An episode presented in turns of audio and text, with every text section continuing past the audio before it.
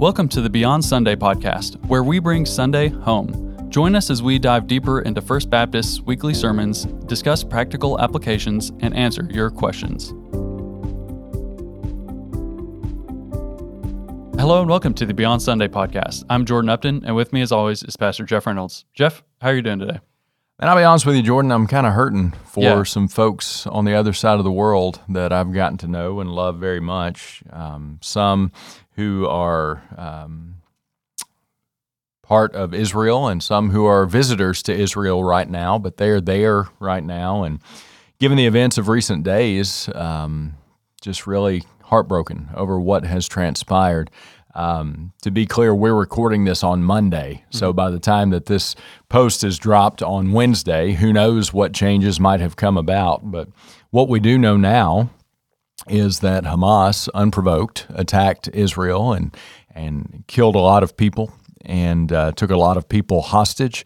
And it is a it is a very difficult situation right now. And so the biblical admonition to pray for the peace of Jerusalem uh, is heightened, I think, for all of us, and uh, to pray for the Jewish people who have been attacked, and for for all the people who are um, going to be part of, of, of the collateral damage that comes from this this act of aggression and retaliation, and uh, just praying for that part of the world. And man, um, heavy hearted this morning as we sit down to record our podcast. Yeah, yeah. And uh, I think people will probably have seen it in news reports, but the attacks fell on the Sabbath, which Yes. is, you know, uh, of course, very important. Um, but then it was also on Shemini Atzeret, which is a, a biblical festival, which is the um, it, it's also called the eighth day in, in Israel. It's also called Simchat Torah, rejoicing of the Torah. So it's supposed to be this culmination of the whole festival cycle and the uh, the Torah reading cycle. You read um, the end of Deuteronomy, so you're reading Deuteronomy 34 and uh, or 33 and 34 about you know the promises that are promised to Israel and Right. entering the land, and Yeah, then you go right into Joshua, and it's like you know these prophet prophecies and you know all these promises made to Joshua, which is you know all very directly applicable to you know Messiah in the future as well. yes, Um, you so you're reading these things, and you know at the same time you know that these horrible things are happening in Israel, and we we're we're not in that you know messianic age yet. We're not in that time of peace, and it's it's it's horrible, and it, it it's e- even kind of hard for me to um, speak very clearly about it and think very Sure. clearly about it because it's you know th- it was supposed to be uh, a weekend of you know unmitigated joy and uh, happiness, but it's just you know very painful. And you know, and and as most of you know, like I've I work for a company based in Israel. Yeah. Um, you know, my boss is there. Several of my coworkers are there. right, Um, and now they have children who are uh, being called into military service for this, you know, this uh, whatever's going to happen. right. Um, just yeah, just be in prayer for Israel. It's a incredibly difficult time for uh, everyone there, and then you know a lot of people have family there too. Yeah, that's exactly right. Yeah. And uh, we just we want our Lord to intervene and uh, and to bring peace. Um, it's it's just a, an ugly, ugly situation. And um, my goodness, uh, come Lord Jesus, Yeah, and uh, and bring that that peaceful reign of Messiah. That is our prayer. Amen. Sure. and I think that is it. Come Lord Jesus. That's really what we're we're praying for, obviously. But you know, even when we look back to the the ministry of Jesus on earth, his first coming, we see glimpses of what we're hoping for now. We see him healing people, like this woman with the issue of blood. Yeah. um, you know, we see these glimpses of what that fi- final consolation and healing and redemption will be like. So when we look at stories like that, we can take hope for the future and have a better understanding of what's coming. Yeah, and and we can pray that the gospel will be magnified even through this. You know, we've got several missionaries through the International Mission Board uh, who are serving there, and various other Christian entities um, that are actively serving in all parts of Israel, and um, some are obviously doing so anonymously and things of that nature. But um, we just want to pray that that Christ would be lifted up through all of this, um, that our Savior who is a Jewish man with a northern Galilean accent, um, would be exalted, and um, that people would be drawn to Messiah, and that people would find healing and restoration in Jesus, who is the Christ. Amen. So we'll go ahead and get into our scripture for today. It's Mark 5 25 through 34. And there was a woman who had a discharge of blood for 12 years, and who had suffered much under many physicians, and had spent all that she had, and was no better, but rather grew worse. She had heard the reports about Jesus, and came up behind him in the crowd and touched his garment. For she said, If I can touch even his garments, I will be made well. And immediately the flow of blood dried up and she felt in her body that she was healed of her disease. And Jesus, perceiving in himself that power had gone out from him, immediately turned in the crowd and said, Who touched my garments? And his disciples said to him, You see the crowd pressing around you, and yet you say, Who touched me? And he looked around to see who had done it. But the woman, knowing what had happened to her, came in fear and trembling and fell down before him and told him the whole truth. And he said to her, Daughter, your faith has made you well. Go in peace and be healed of your disease. Okay, so this woman was in a horrific situation. Um, so, according to the Torah, according to the Bible, uh, her constant run of blood kept her in a ongoing state of ritual impurity. Yeah. So, any one that she touched would also take on that state of ritual impurity. Um, if just for context, if they if she touched someone, they would have to uh, immerse, like you know, same word for baptize, like go under the water, come up, yeah. and then at sundown, then they would be ritually clean again. Uh, but she couldn't do that; she was just an ongoing state of ritual impurity. So, but let's start with the question of that: What is ritual impurity, and is it the same thing as sin? Well, God had purity laws that He gave um, to His people. That was part of what set them apart. And purity laws regarding what they were able to do, some very practical laws. So you think about the fact that we are talking about thousands of years ago. Technology is not what it is. Um, cleanliness is not what it is. Sanitization is not what it is today. And some of the, the laws that God gave, just from a very practical standpoint, looking back on them through the 2020 lenses of our perspective, we can see, oh, this is just the wisdom of God keeping his people safe. You think about what um, every school employee, hospital employee has to go through insofar as training for blood-borne pathogens. And, you know, if, if you have blood, you, you have to treat it very carefully because there are very specific diseases that can be passed through the blood. And so, Part of that is just God looking out for his people in a time when they didn't have bloodborne pathogen training and they didn't have knowledge of the fact that there were bloodborne pathogens necessarily.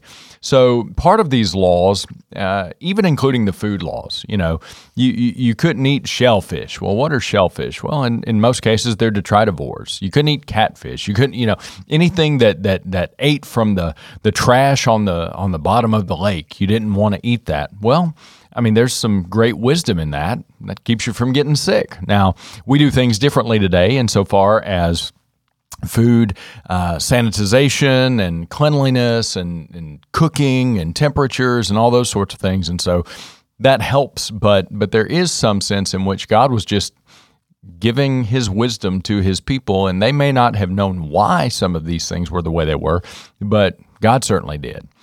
Um, the other part of it, though, is that God was calling his people, Israel, to be distinct, to be different, to be set apart. The word holy means uncommon. In other words, the opposite of holy is not just unholy, but common, everyday. So God was calling his people to be distinct out of all the peoples of the earth. Uh, he said, You will be mine. And so you will be different. You will be distinct.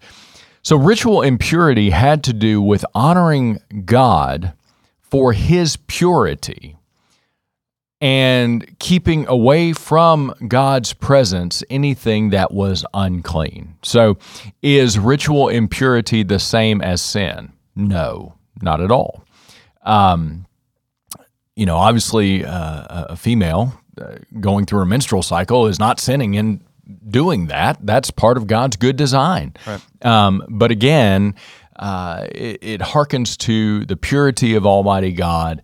And as you look through Leviticus and see all the various laws about ritual cleanness, ritual purity, and impurity, yes, some are very practical, but others have to do with honoring God as holy and um, and not treating Him as that which is common every day. And so, no ritual impurity is not the same as sin, but it did keep you away from participating in worship as you would otherwise be able to. Yeah.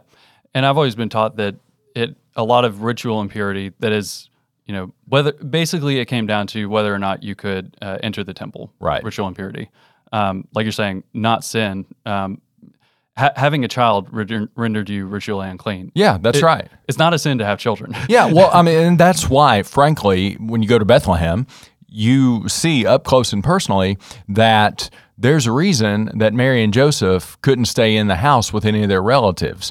They, there was a reason they had to stay in a stable. Uh, there was no room for them in the inn or their their relatives' homes because she was getting ready to have a baby, and she would render not only herself but everybody ritually impure. And so um, there was there was more than one reason why they had to go into the place where the animals were kept. And so yeah, nothing sinful about having a baby, especially when you're delivering the Savior of the world. Um, so, yeah, that's an important distinction. Yeah, yeah, and uh, with that too goes. Uh, I've always heard that the you're trying to keep ritual impurity out of the temple, but what is ritual impurity? It's reminder of mortality and Right. decay and imperfection. Yeah. Um, so, f- for example, um, you know, if you were in the room with a dead body, like someone had died around you, or you went to a funeral or something like that, you were rendered ritually unclean. Yeah. Um, is it wrong that you visit someone for a funeral? No. Is it wrong that you know you help someone who's dying? No. Uh, but you know you have this state about you of being around death, and you would be a reminder of death to God, who you know created us not to die. He doesn't die. You know, it's um, there's this disconnect that, like we always talk about between you know God in His perfection and where we are now in our fallen state. Yeah. Um, and so I, I just wanted to bring that out. Like I, I've always um, thought that was really interesting, the temple laws and the um, the, the connection, because you know i- in this story as well, um, you know she's rendered ritually un- unclean. So you know some people would jump to say, well, maybe it's because of a sin that she did. Maybe she's you know done this, and you know. But it's not exactly that, you know. But there's always that question lingering, like, is there something? And she must have been thinking that these twelve years, like, is Yeah. it something that I did? Well, you look at John chapter 9, you know, the disciples' question for the man who was born blind Yeah. Who sinned? Yeah. Uh, was it this man or his parents that he was born blind? And so we all have the temptation to say, oh, you have something that is wrong, whether that's a physical malady or, or something of any sort of nature. You're going through a difficult time. We all have this tendency to say, what'd you do? And, and God is very clear. You know, you look at the story of Job, and that is a repudiation of that very notion. Yeah. Job didn't do anything wrong, and yet he still faced remarkably difficult times. So, yes, we are all sinners. None of us, aside from Jesus Christ, is perfect. Um, Job was not perfect, but there was nothing that Job had done specifically to deserve everything that he went through. And in the same way, we cannot. Um, we cannot deduce from the fact that she's been suffering for 12 years that this woman did anything wrong to endure what she's going through right now. So I think we have to we have to be careful there, and I really appreciate you bringing that out because when we look around at people around us who might be going through a difficult time, or even we ourselves who face these sorts of things, you know, I cannot tell you the number of young women that I have spoken to who are battling infertility, Yeah. whose number one question to me is, What did I do wrong? And every time my heart just absolutely breaks because th- that is not an automatic conclusion that I sinned, therefore I'm facing infertility. That's not it at all. Um, we don't know why these things are happening. We don't know what this struggle is coming from. And so if you are in that boat right now as a listener or you know someone who is, don't immediately jump to the notion that, oh, I have caused this by doing something wrong. That that's not what the scriptures teach at all. Um, certainly, we are all sinners who fall short of the glory of God, and all of us are in need of the grace of God and mercy of God through Jesus Christ our Lord. But don't allow Satan to convince you that you have somehow sinned directly, uh, thereby causing the struggle that you're facing right now. We can't do that. That's that's um, That's not a proper way of doing theology, um, but it's also not a proper way of living our lives. So be careful there. Yeah. You know, my wife Taylor brought out that um, this woman being in this state was not unlike a leper at that point. Absolutely. Um, you know, and being a leper, you'd have to be, uh, you know, outside the congregation, um, you know, and in spe- specific places where lepers would hang out. But you know, she's like in a you know a very similar situation where she's you know if she touches people, they're rendered unclean. Yeah. Um, and uh, so I, I started thinking about lepers, and and there there's some idea uh, uh, even at this time that um, leprosy in particular, if you took it on, it, it wasn't. There, there's an idea that it, it's not the same thing as Hansen's disease at this time. So Right. when, when they talk about leprosy, there's like Hansen's disease, which is what we call leprosy today. But then there's like a separate disease that may or may not have been um, brought on by sin, It- Sure. and they thought that at the time. Um, and you know, either way that you fall on that, you have these lepers who go to Jesus and you know ask that he heals them, and he heals them. Yeah. Um, and particularly if you believe that uh, their uh, particular affliction was brought on by sin, he still healed them, and there's still forgiveness in him.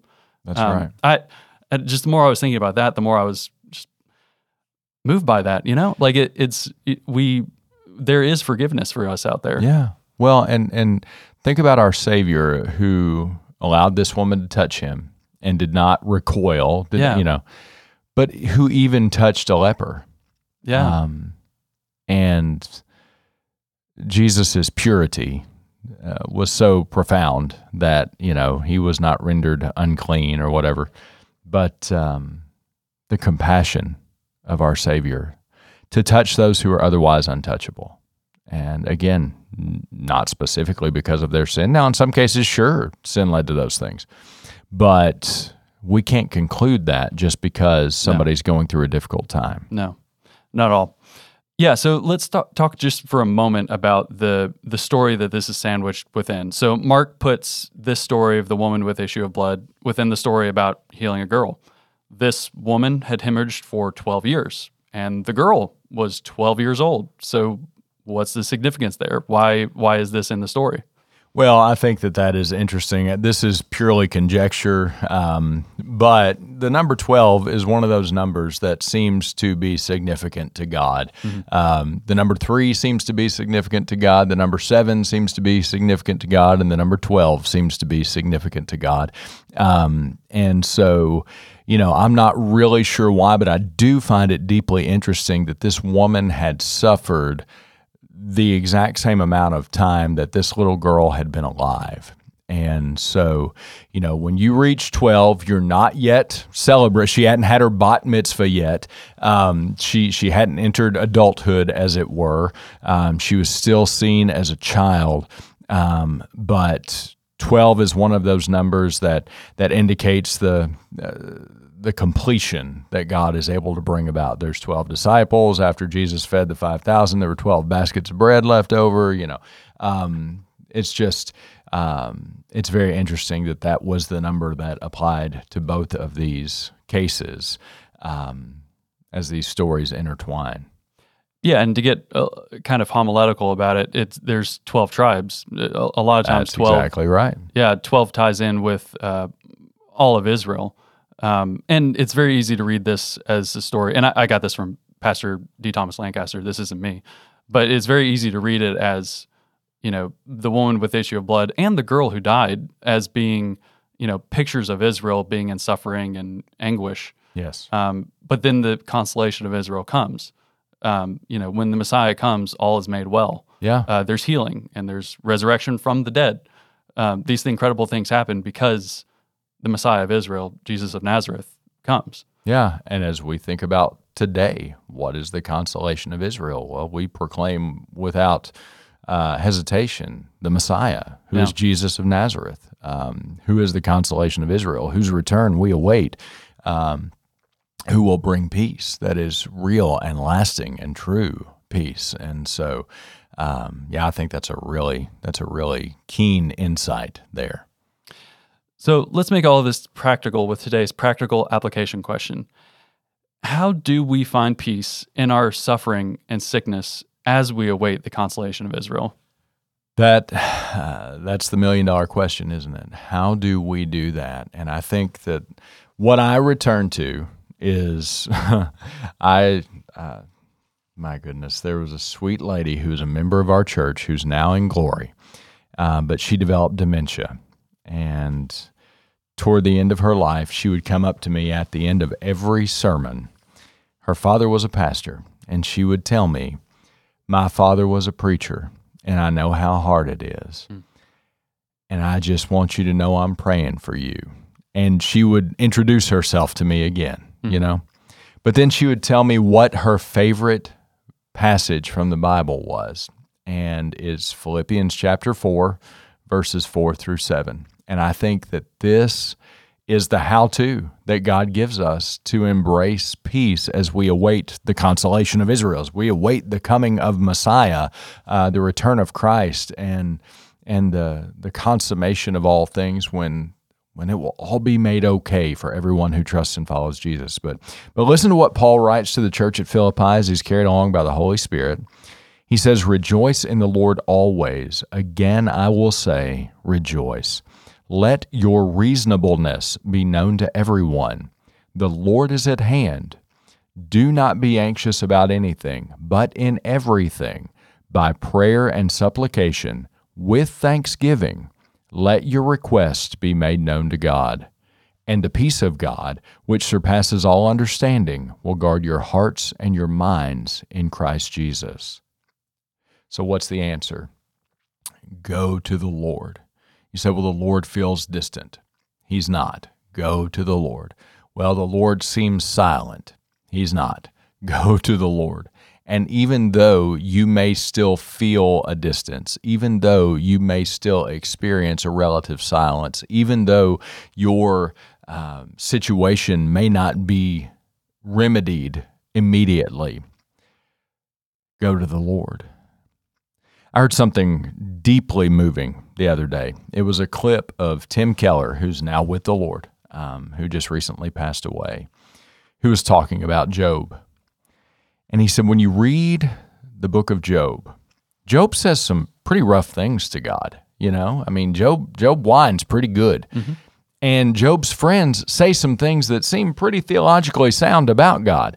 Uh, and yet at the end, Job is raised up, Job is commended, and the friends are condemned for um, not responding as godly as Job. You say, well, what's going on there? And, and Tim Keller said that he had an Old Testament professor who said the difference, the difference between Job and his friends was that even though Job said some hard things, he said them to God. He mm-hmm. went to God.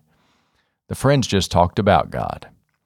And God receives great glory and great joy when we come to Him, even when we're coming to Him not understanding, when we're coming to Him wondering why, when we're coming to Him frankly disappointed that it hasn't gone the way we want it to go yet. Nevertheless, we come to Him. We trust Him. We seek Him. We pray to Him. And the Apostle Paul says this the Lord is at hand. Don't be anxious, but in everything, in everything, by prayer and supplication. What is supplication? It is, it is making a request to God. With thanksgiving, let your request be made known to God. And as we do that, he says, the peace of God that passes all understanding will do two things it will guard our hearts and it will guard our minds in Christ Jesus. So, so that's the how to. And I'll be honest with you, uh, as I live my life of faith, I return to that a lot. And um, if I have a complaint, I take it to the Lord. I don't I don't share it with others about the Lord. I take it to the Lord. Um, recognizing always that my complaints are rooted in my lack of knowledge and wisdom and the, the way things are going is is based upon God's knowledge and wisdom and his unbelievable love for me. So, you know, I firmly believe that one day in glory we will look back over the landscape of my life and I will thank the Lord for some of the hardest moments that I had to endure. I'm not I'm not in a place right now as I'm walking through them to thank him for them but I trust him. even when uh, when things aren't going the way that I want them to go. Amen. I, I think James kind of sums up this whole uh, conversation really well in James 1. Uh, Count it all joy, my brothers, when you meet trials of various kinds, for you know that the testing of your faith produces steadfastness. And let the steadfastness have its full effect, that you may be perfect and complete, lacking in nothing. If any of you lacks wisdom, let him ask God, who gives generously to all without reproach, and it will be given him. So I think if we're in that place right now where we don't have that wisdom and we're in the hurt but don't understand why, then we really need to dig in and be praying and be asking for that wisdom and asking for that peace. That's exactly right. Don't don't allow Satan to convince you to run from the Lord. Run to the Lord, and uh, that's a constant reminder that that I give to myself, but also share it with others. You know, it's easy it's easy to start to feel dejected and say, "Well, I'm just not going to talk to you, Lord." Well, mm-hmm. why? Why? Why would you? Why would you not go to the one who loves you more and who can do so much more than you can ask or imagine? Um, and who is for you, not against you, through Jesus Christ our Lord. Amen. Listeners, if you have a question that you'd like us to address on the show, just go to link in the show notes or comment on the post below. Jeff, can you pray us out for today? Let's pray. Father, we love you, and right now we lift up the people of Israel, and we pray that you would intervene to bring peace, to bring safety to those who have been taken captive and rescue and Lord, that you would move in ways that are beyond what we even know to ask for. Lord, to bring healing to that land. We pray that Jesus Christ would be lifted up in the midst of all of this, and that people would be drawn unto Christ from every perspective, every side, that all people would be drawn to Christ. And Lord, we pray for your protection. We pray for your protection. Um, and ask for your intervention. Fathers, we trust you and follow you, we have to confess there are things that we don't understand. There are questions that we have to which we do not have answers, and that can be very difficult. Lord, through it all, help us to trust you. Help us to follow you. Help us to come to you. Help us to seek your wisdom, and help us to dwell in your peace. Father, we love you. We trust you. And we pray these things in the name of our Lord and Savior, Jesus Christ. Amen. Amen. Thank you for joining us. If you enjoyed this episode, be sure to subscribe to our channel. To submit a question about Sunday's sermon, the Bible, or walking with Jesus, click the link in the episode description. Our hosts today are Pastor Jeff Reynolds and myself, Jordan Upton. Our engineer is Elliot Beckley, and our editors are Chadwick Walden and Fuying Engdahl.